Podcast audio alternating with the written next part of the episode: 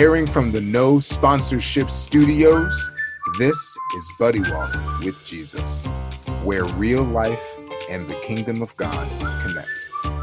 Now, your hosts, Joe and Edgar. Father God, I thank you for the opportunity to be in your presence right now. Dear Lord, I just pray for everyone who's listening right now, that you would give them ears to hear you, not to men speaking, but your words flow out, Father. As you would give us words for them, give life to them, for each listener, that they would grow in the very hour that they're listening. Father, we pray that the challenge of anything that we put out would be challenged back, that they would look at it like the Bereans do.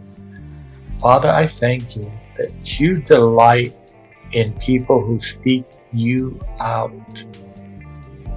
It is not an affront to you to find out your words, to try to understand if your words are true, and to be able to come to the conclusion that you are the mighty God who has overcome every situation in life, to the point that you have even overcome death for us. And we thank you that one day we will see you as you are. In Jesus' name, amen. What's up, guys? Welcome back to Buddy Walk with Jesus. As always, we want you guys to know two things at the start here: that you are prayed for and that you are loved deeply. Couple of quick things. If you need prayer at buddywalkwithjesus.com. Do not hesitate to reach out. Send us an email. Check out buddywalkwithjesus.com for the links for all of the things.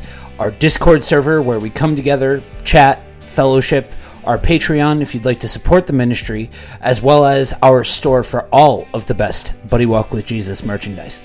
Community, this week is going to get interesting. It's a little funny. A lot of the quote-unquote series that we've done on the show, we kind of found our way into. Something comes up and it kind of goes from there, you know, something else comes up, and then suddenly we're a couple episodes deep into something that would be considered a series, you know, because we're professional broadcasters. We've been in somewhat of a season of addressing some of the harder topics. But this has been a learning curve for me, and it's been good because it's challenged me to look at these different topics. This week, we're going for it. This week we're having one of those discussions about one of probably the most divisive topics amongst Christians, and that's divorce and subsequently remarriage. This is one of those topics that people tend to either be very opinionated on or just kind of leave alone and ignore because there's so much noise already about it. There's so many different opinions and perspectives on this from countless different people. I got curious and researched what Google yielded when looking for different takes on this, and I quit looking after about 15 different pages worth of articles and opinions, most of which are copy and paste and saying the exact same thing. I'm legitimately saying the exact same thing. That's not hyperbole. Generally centered around the same handful of verses. And if I'm going to be honest, many of these pieces, copy and pasting, bad theology and misuse of a lot of these same scriptures. Peeling the curtain back for a second. Since this show began, I've never sought to hide my past, but I've also never really gone out of my way to seriously publicize it. Honestly, because it's a subject that I'm a bit gun shy on.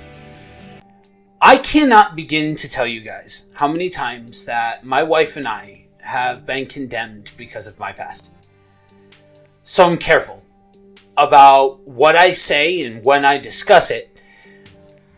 But the past several months have brought me to this point of needing to spearhead this discussion.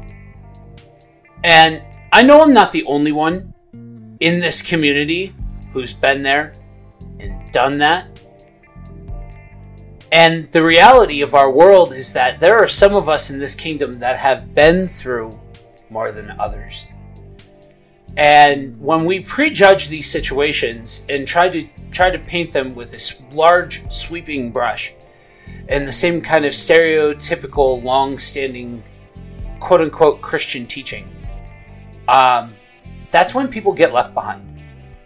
That's when people get forgotten about because they've broken the biggest rules, quote-unquote.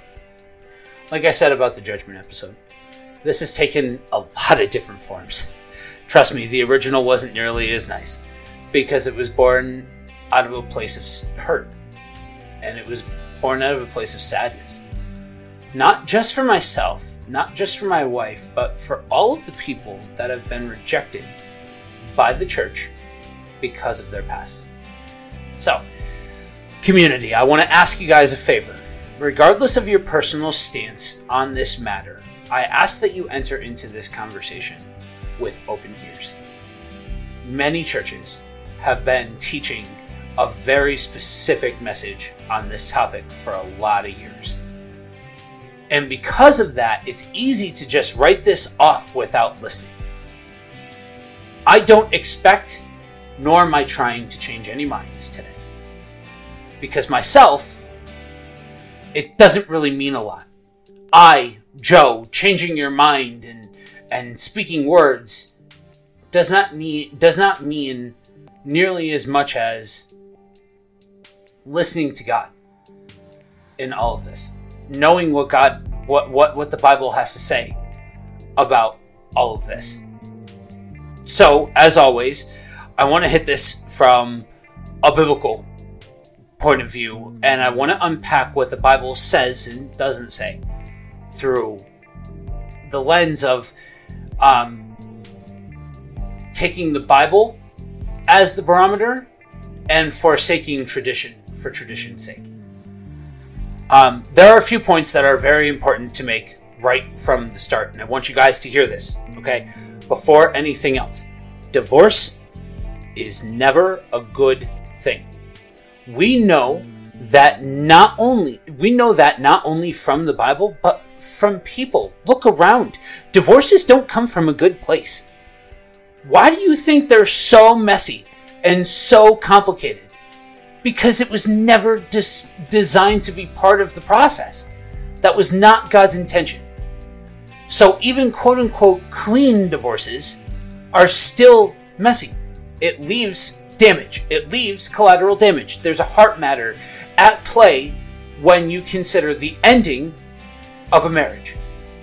So please do not think for a second that I am trying to make light of divorce or devalue marriage in any of what I'm about to say. Actually, I fully recognize that we live in a time where the world makes every single attempt to devalue the significance, beauty, and sanctity of marriage. There's a point where it becomes clear that some people treat marriage like it's a suit. Good for as long as it fits well, but when something happens to it, just gotta go get a different one. The statistics on divorce rates are staggering. It's disgusting. And I fully admit that it's disgusting, having been part of the statistic. And the truth is, the goal should always be towards reconciliation in the first place. Yes, there's unique situations. I understand. Red flags just get thrown on the play. I understand. There's unique situations where what I just said gets very, very complicated. But the whole thing is complicated, community. The whole idea of divorce is complicated for a reason. God designed your spouse to be your partner, the one that you're in this with. And dude, let me tell you, since making that realization, which sounds like I'm being sarcastic, but I'm really not, because it didn't come naturally, there's so much freedom there.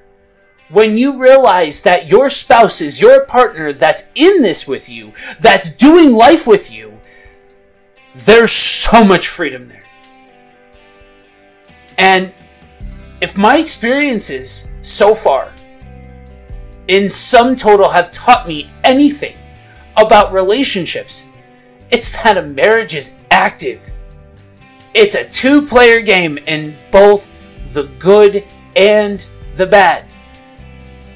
My wife and I say a thing, it takes two to tango, and we both realize that. Again, I know that there's exceptions, and the Bible speaks to that, but by large majority, dissolving a marriage is two-player as well. Not just legally, but emotionally and spiritually.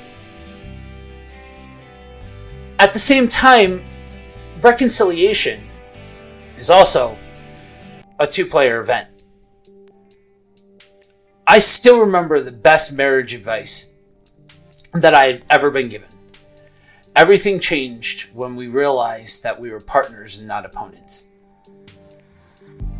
Marriage is a gift, and it's seriously hard work. So, while we are going to be focusing in this conversation about what happens during and post the dissolving of the marriage, this needs to be said right from Jump Street. There's a reason why marriage is the example for our relationship with God. We see it all over the Bible. It's that marriage covenant is to be held sacred. Keying off of that last statement, and in Genesis 1, it says that God made men in his image, male and female he made them. So we know that the union of man and woman reflect God in a way that individuals don't.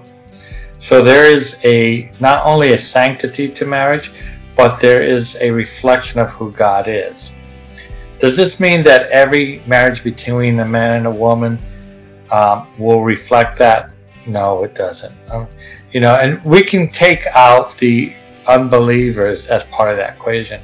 A lot of times you'll find that the Christian marriage currently doesn't reflect that. Some, because they're legalistic. The husband is domineering. The wife must not have an identity of her own, which is not, in my opinion, a biblical view. And my wife is very distinctive from me, and we complement each other. And sometimes we actually complement each other. But aside from that, this is going to be a difficult topic for me, and this is why I say so. I grew up in a dysfunctional home. My mother was hurt by my father. In my young mind, divorce was a safety for her. So I remember when I was 9 years old and I was in a hospital, we were waiting for some doctors or to come out because they had wanted to do a paper on the sickness that I had gone through and was in the hospital for like 72 days on. It was not a big thing, and no paper was ever written. We were there for no reason. But I remember being a young boy telling my mother, if she and my father divorced, I would go with her because a woman needs a man to protect her. I'm 9 years old and I saw what had gone on, and I thought I could be that protection. Now, some of you might think that's cute and sweet and endearing. Not everybody feels that way about it. But the thing is, I understood that my mother was in danger. And that's the reality of this world. That is a plain, simple fact. And I would never, ever caution a woman, well, you can't separate from your husband or you can't leave him if she's under a threat like that. I think at that point, the church needs to stand up, and the men of God need to be the warriors of God and do something to bring that brother in line if he is a brother. But the woman should never be under threat of her life, regardless, whatever situation. Then I've had other areas with, people in the family who get married, and here comes a judgment, and I apologize, but you know it's not going to go well. And sure enough, it doesn't go well. And they wind up divorcing. I myself, after 16 years of marriage, was the closest point ever to getting divorced. My wife and I were at odds, similar to what you shared, Joe, but we were like, and the kids suffered. We had 4 children at that point. And we only had 4. We lost 2 before this. But we wound up, my mindset, and we were going into a Weekend to Remember, which is a couple's weekend Christian retreat / seminar kind of thing. We had gone into it as, you know, well, she had one point, she wants to hear from God about staying with me. Otherwise, that was it. And I don't think she would phrase it that way now or however, but it was, for her, she was at a point and I was at a point. My point was, I'm not going to divorce her. But if she asks, so I put it on her. So that was very manly of me. And we went into that weekend, and the speaker wound up saying a phrase that hit us. And the phrase was, do we trust God enough that this is the person for us? And all the wind came out of our sails, and we realized we had this all wrong. And everybody who had been speaking death into our marriage, their words were just taken out of the sails. And believe it or not, people do speak death. They say your marriage should be like this, and it doesn't look anything biblical.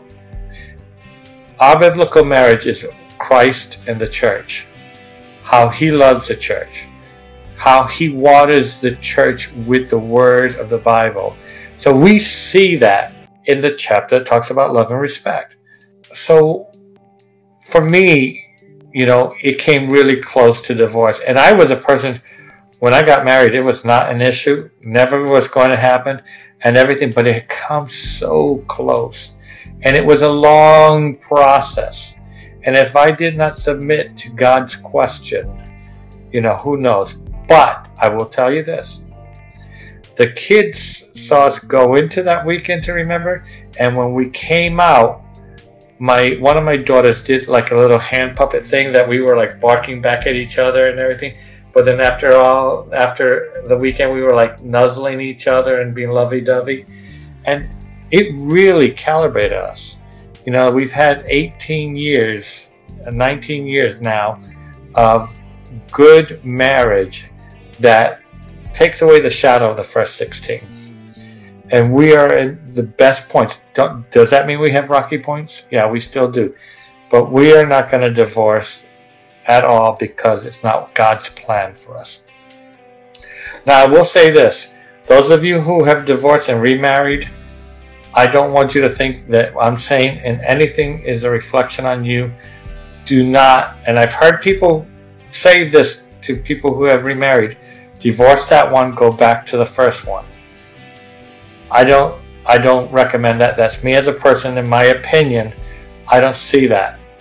I see actually that what's happened for the Christians who have gotten it, and I'm using examples, who have done it, and they've gotten to a place where they marry a person who compliments them.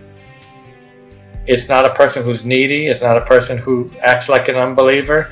But a person who's looking to grow in the Lord first and then grow with each other. Finding the right person is very, I don't want to say it's very hard, but there's a correlation to what you're willing to put into your relationship with the Lord that will come out in the marriage. Now that the table is set, there's a metric ton to talk about. So let's crack in. I want to start off where I think most of us are likely to agree upon. And it's that this whole idea of no divorce is permissible. This thought process says that there's never a legitimate reason to get divorced, regardless of circumstance, regardless of situation, regardless of anything. And that even if you get a legal divorce, you are still married in the eyes of God. And we're going to touch on that idea here in a little bit. But here, essentially, saying that man cannot break what God has created.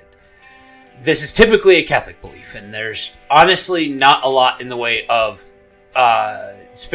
scriptural backing to support this.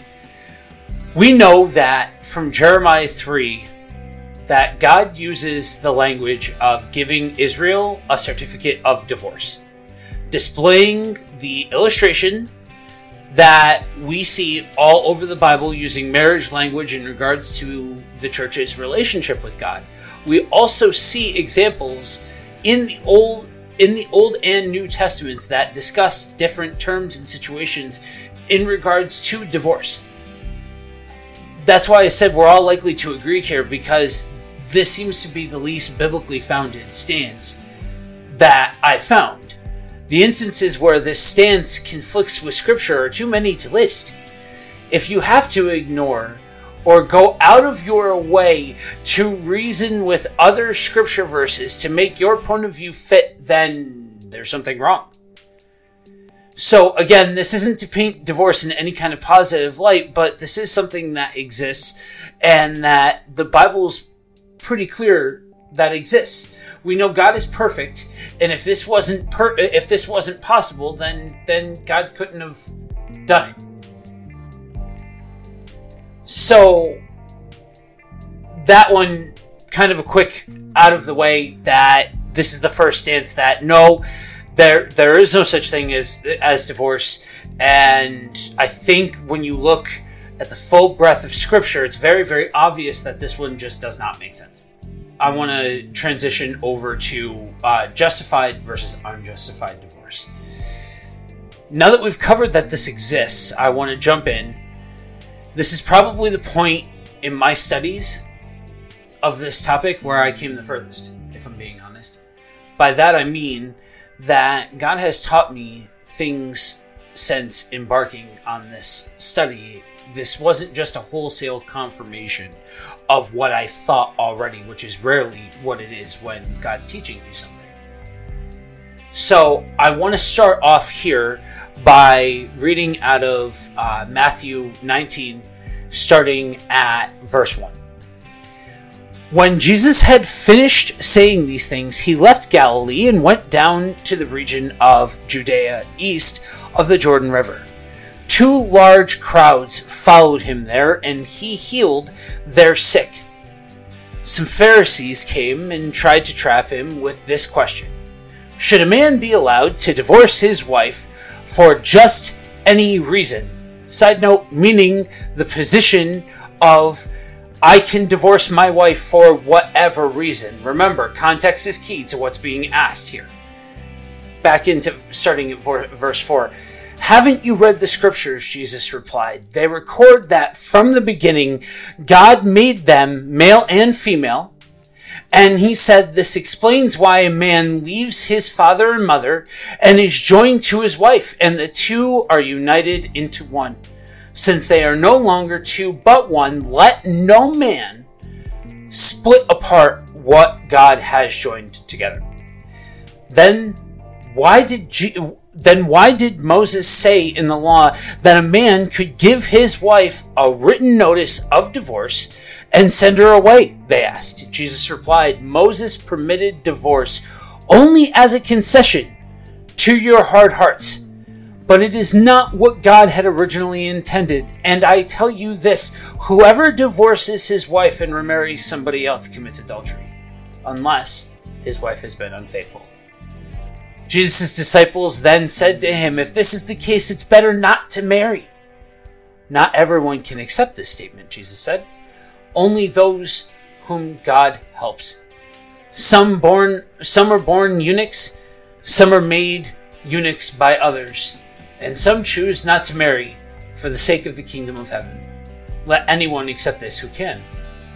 Finally, completing the Old Testament for the first time for me in its entirety taught me a lot about context, framework, and the historical significance of what came before Jesus and formal Christianity. when you don't have that full context, it becomes very easy to take sound bites and to turn them into something much different than what they were originally. In its full context, we know that this dialogue with Jesus is with the backdrop of Deuteronomy 24. Like I paused to say, it was being asked if Jesus sided with the view that any reason for divorce was lawful. But there's a word in there that gets used that we need to talk about. That's adultery.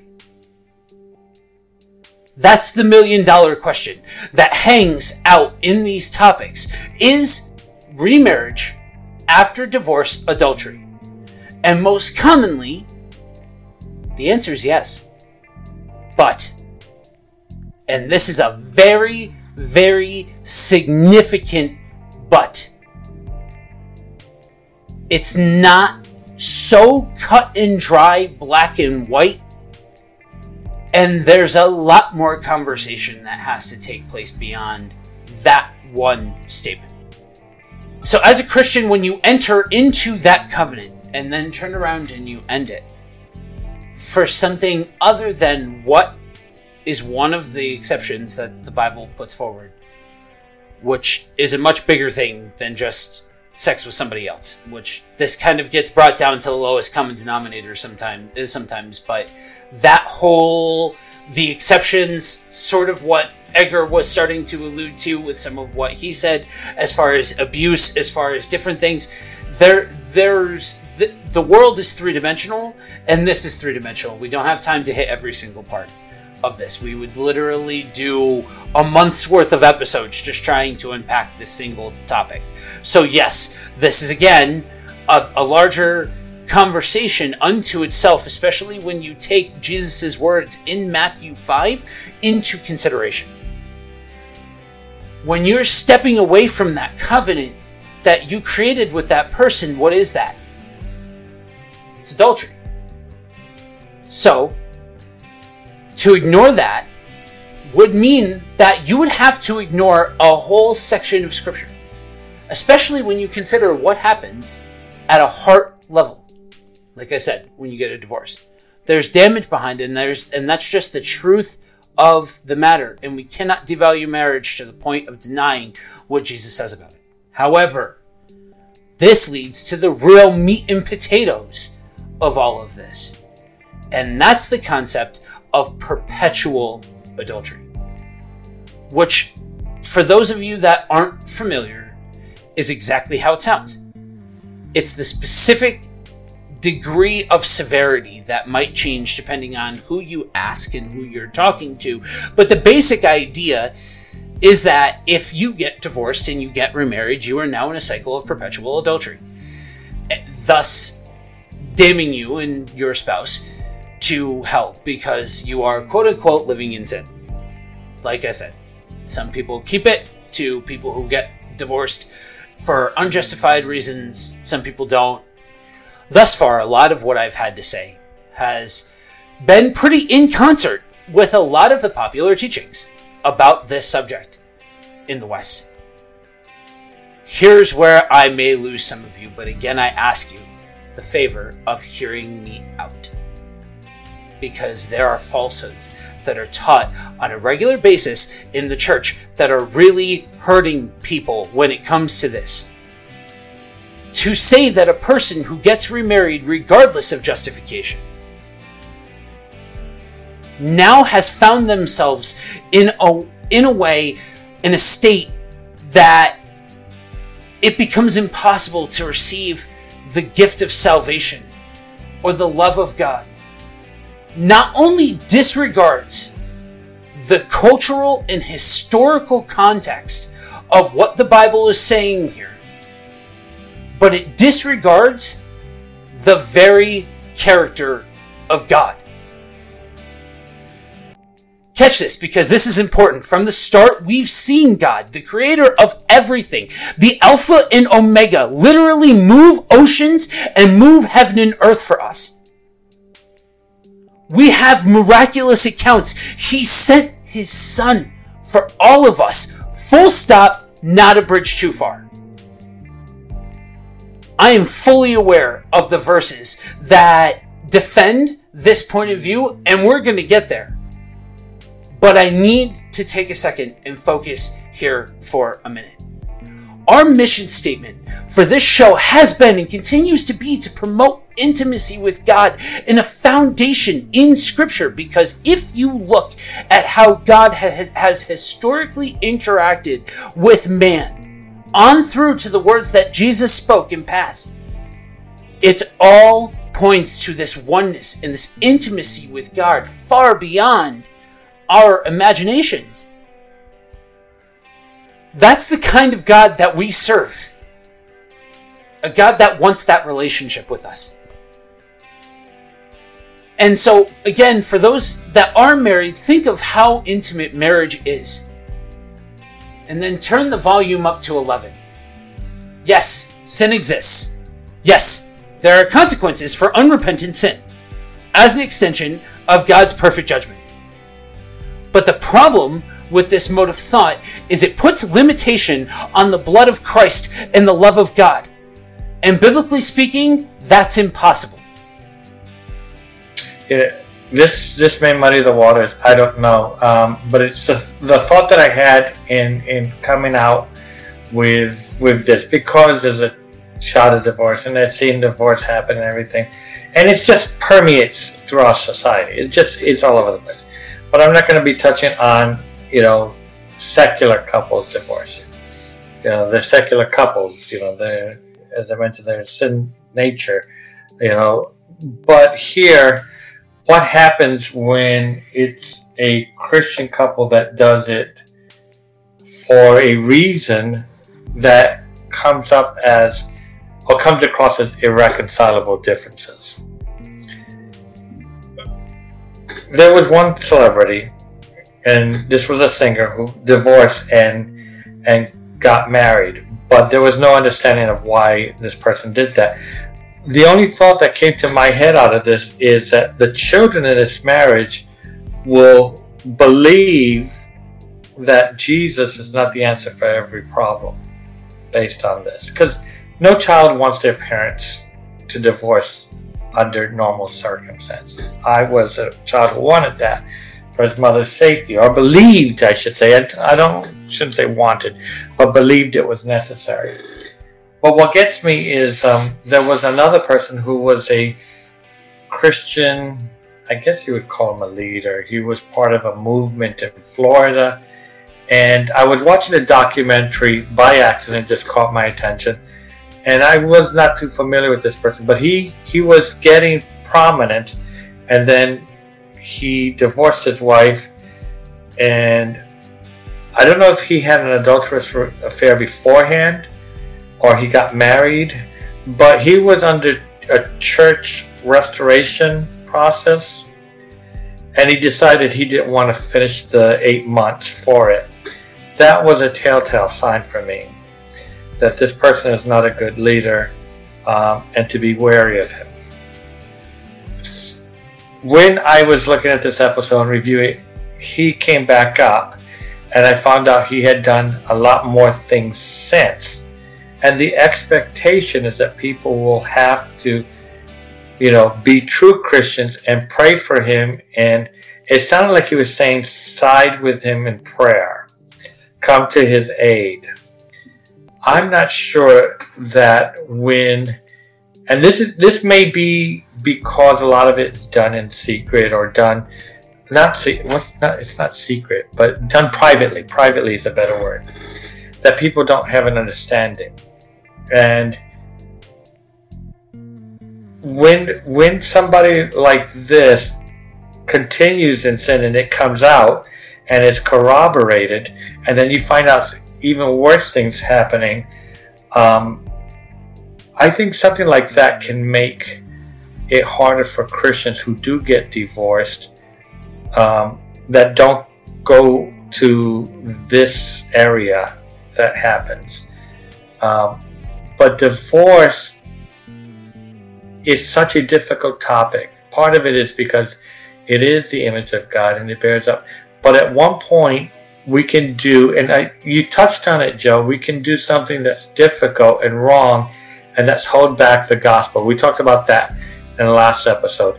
Hold back the gospel, community from someone who's divorced because they're divorced. I know that there are people who were told they couldn't work at a Christian school because they were divorced.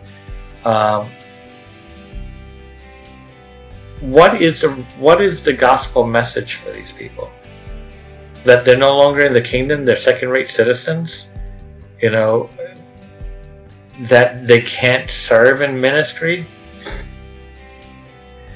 This is a challenge to all of us to understand what the intimacy of God means and what it calls from us. And sometimes it does cause us to understand why we believe what we believe.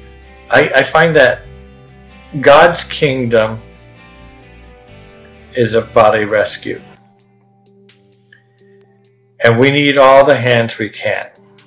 If a person gets divorced, but it's in a, and I'm going to put it this way, in a Christ-filled marriage, second marriage, you know, why are they being ostracized? Or why are they, I don't know of a situation like that now. So my mind is trying to see that circumstance. And I don't know, and Joe, you talked about it, but maybe can you give that kind of like a 3D look? What does this feel like? Because you started off talking about it, but what does this feel like? Do you feel like people are holding you back from doing things for the Lord that you would ordinarily do? Maybe that's not even the right way to say it. No, that is very true. So, it feels like you're trying to run a race, but in like ankle cuffs, you've been handcuffed, right? What's honestly the most disheartening aspect of it is that when you look to the Bible, at least if the Bible validated what they were saying, then at least that was something. But when you, on top of hearing from man one thing, and then what they're saying is not backed up by the Bible, it's a very disheartening place to be, especially if you're new to the faith or if you don't have that firm foundation. But the reality is that it's kind of like walking around with one eye over your shoulder sort of thing. You always have to be aware of what it is that you say, because you don't know when you share of yourself and you share of your story, you don't know when you're going to find somebody that automatically they hear that and automatically they don't need to know anything else about you. You know, you had once talked about a neighbor that you had at one point whose main reason for not liking you was because your last name ended in a Z. Yeah. It's like that. Where that's all they need to hear, and then done, you have been categorized. I know everything that I need to know about you, and that's that. And it's hard. One of the things that I've struggled with is not playing in the sandbox with other Christians.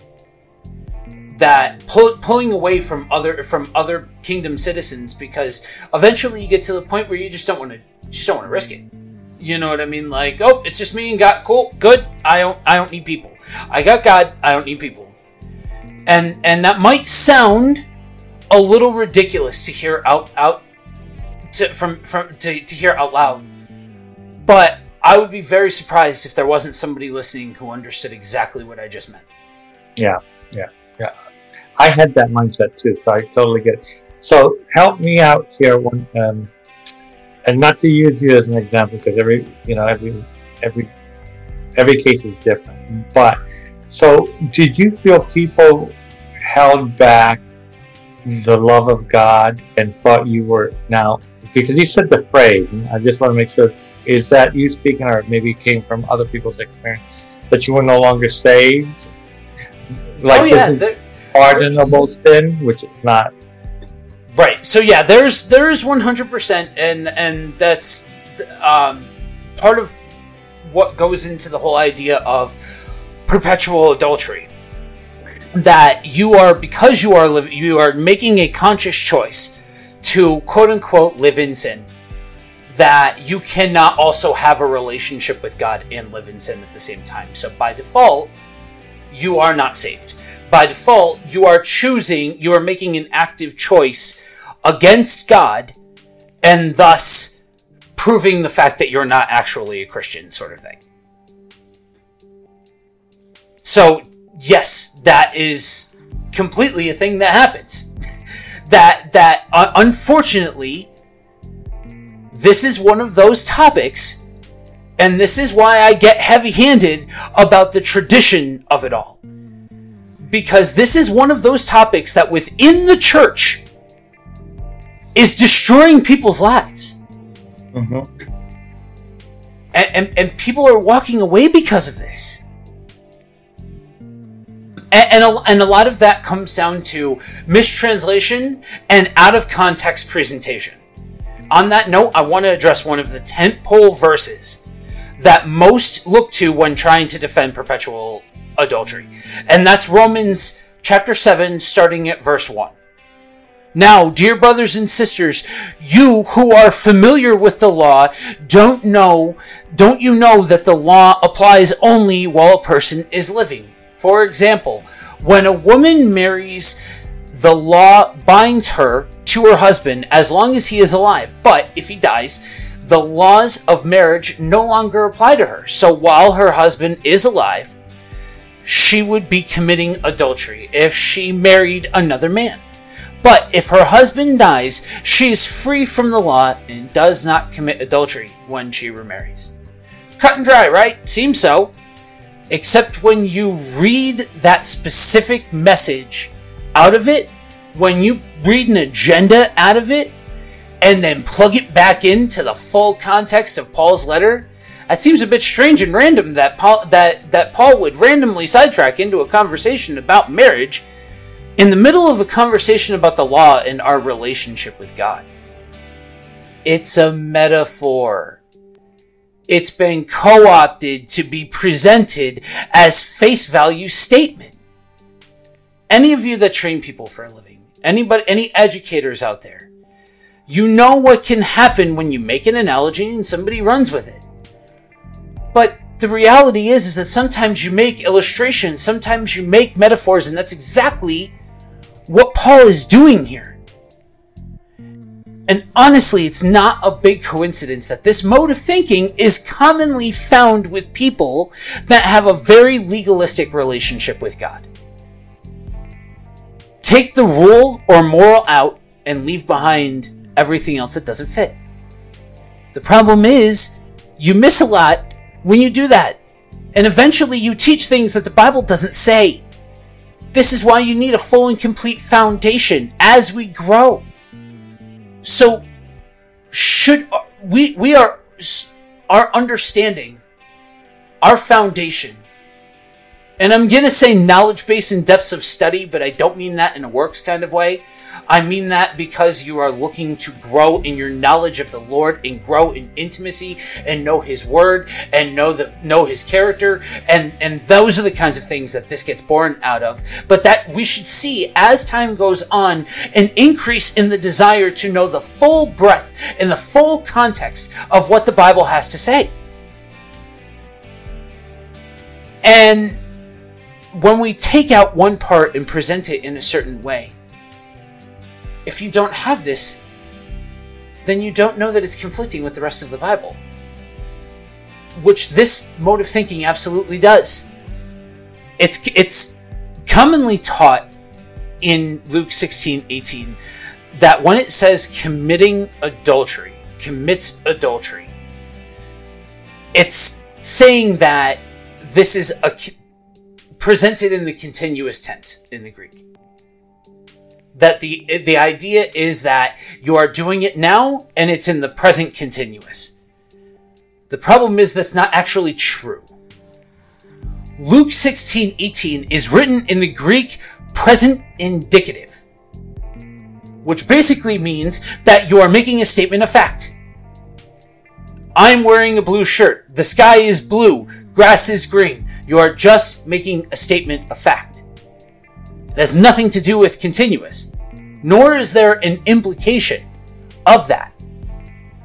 It's this mode of thinking that tends to go hand in hand with people that teach that if you get remarried and you realize that it's adultery, to break it off and get a second divorce. And that'll be your way out of the cycle of adultery. Edgar brought it up. I want to comment on it. That's like me walking into a room and saying that I've got a headache, and then somebody kicking me in the shin in hopes that my head doesn't hurt anymore. And honestly, it's nonsensical to think that just by doing the same thing that you called wrong in the first place, that it'll make it all better. Beyond God just valuing the marriage, there's an opportunity for redemption in all of that. Let's say it was an unjustified divorce. Let's say it's totally hard-hearted. Let's say the whole thing, never addressed it, got remarried, all of that, and then has that come to Jesus moment and knows that there's a lot of heart matter to do. Well, what's God do? Open arms, still the same gospel message, still the same love and the same character that always is for the repentant sinner, the repentant. It is the same with any sin that we see that we are called into repentance over, that is a conversation that has to happen, but that is a free gift that is given to every single one of us. And when you start to pull at that thread, then quickly you get into, okay, but God's love doesn't work here. But the blood of Jesus doesn't work here. Not on these people. And the problem is that this becomes institutionalized. This way of thinking becomes this wide stroke brush. And it sounds like I'm being salty here and overly sarcastic about the whole thing. And maybe I am a little. Maybe I am being guilty. Or maybe I am guilty of being sarcastic about it. But if I'm being honest, I know that this happens, and it's infuriating to me. Because people are being hurt based off of generational bad theology and religious tradition. It's obvious this is a hard topic. It really is. And I'm hoping that the people who are not going through a divorce or have divorced can somehow, I want to say, grasp the idea that there's a lot of complexity in this. What answer would you have for people that would be, and I'm going to pick a particular word, be meaningful to where they're at? Is quoting the verse that you started with, Matthew 5, it was from there. Judge not, lest you be judged. Yeah. No. Well, the one about the adultery. Whoever commits adultery. Yeah. Yeah. Mm-hmm. That one. It is that the one you would go with? Would it be different for a different person? We this is where intimacy with God, and this is where I want to take it.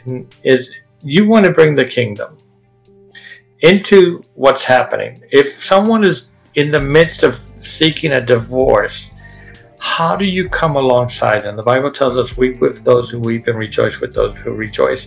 And that's basically saying, see it from where they're at, be in that moment.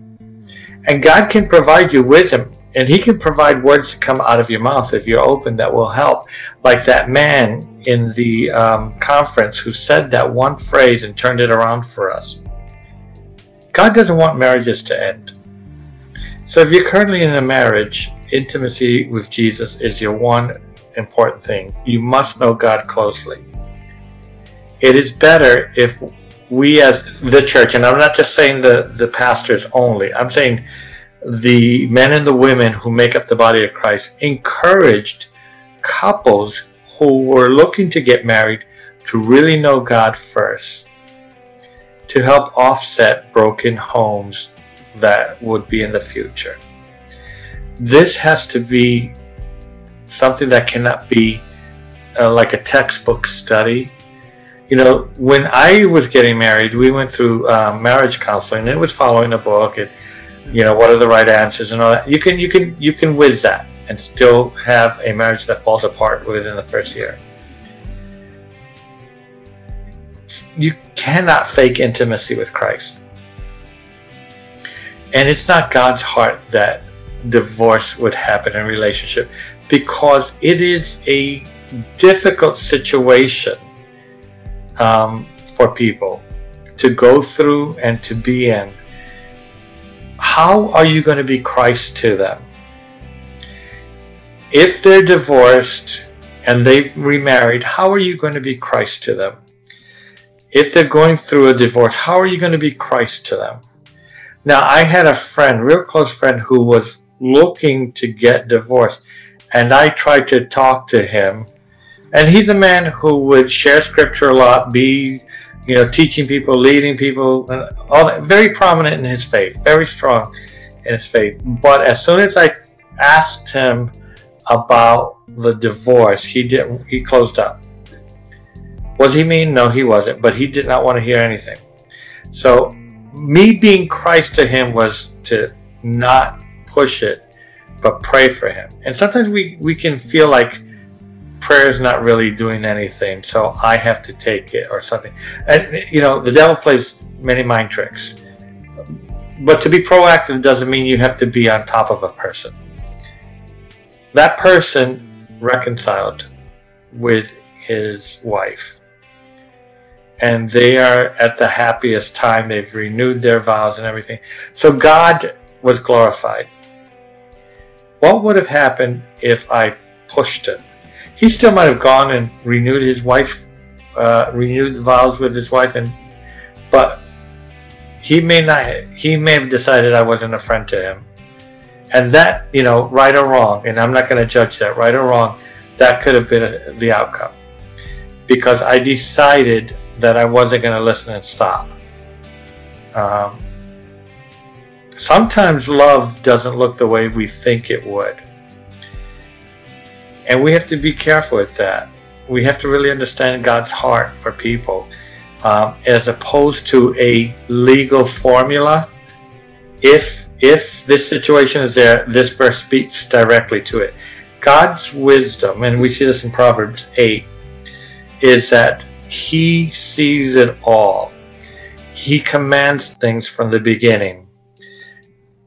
He can command this situation easily. What is our role in it? Okay, we can't think ourselves higher than we ought. But we really need to be there for anyone who's seen divorce as a reality. And in a way that encourages them to seek God. And you'll get an idea. And listen, if you mess it up, you mess it up. But do it in love, so they know at least, you know, later on, this guy was loving me, this woman was loving me and trying to help me through this situation and bring Christ into it. I get it now. It may not happen when you're doing it, but don't make it about your knowledge. You've got a handle on it. You see them for it is. Oh, and that wonderful phrase, I tell it like it is. Those never work. To wrap up here, to piggyback off what Edgar just said, this continues to be about pointing people to the reality of the relationship God wants to have with us. Like we said last week, regardless of what side of the fence you're on, if you are somebody that's gotten this wrong, or if you have been on the receiving end of somebody getting it wrong, take it to God. To speak to the people who have gotten it wrong. If you find yourself in this mode of thinking, this legalistic mode of thinking, take it to God. I urge you to unpack that and to have some honest conversations with God about your approach. If you are somebody who has experienced this, hear me when I say this. God's identity for you matters so much more than man's. Let no man steal your crown. Don't let somebody come in. Allow for you to be, to not take ownership of your role within the kingdom based off of your background, based off of your past. So many of us have pasts. More people than would care to admit to it a lot of the time have a past. The people that we look up to in the Bible had a past. There's a common thread here. And praise God that He is bigger than any of our past. I pray that if this is something that you have struggled with and you have seen and you have felt, that you would turn to God for peace. And that sounds so Christianese to say, especially if you're listening and you're going through the thick of things. But I promise you that surrendering the situation to God with the full faith that God has you during the whole thing, that changes everything. Father God, I thank you that sometimes you challenge us, Father. I felt very challenged today, honestly, and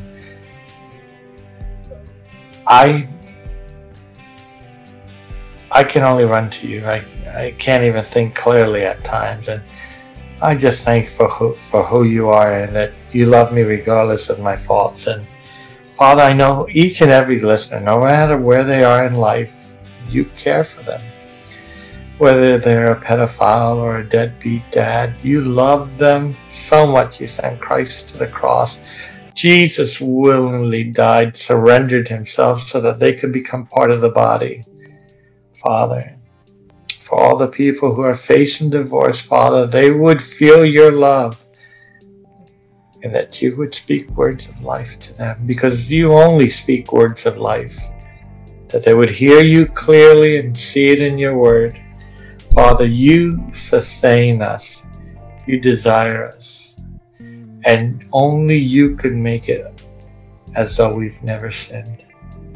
I thank you in Jesus' name. Amen. Thanks for tuning in to Buddy Walk with Jesus.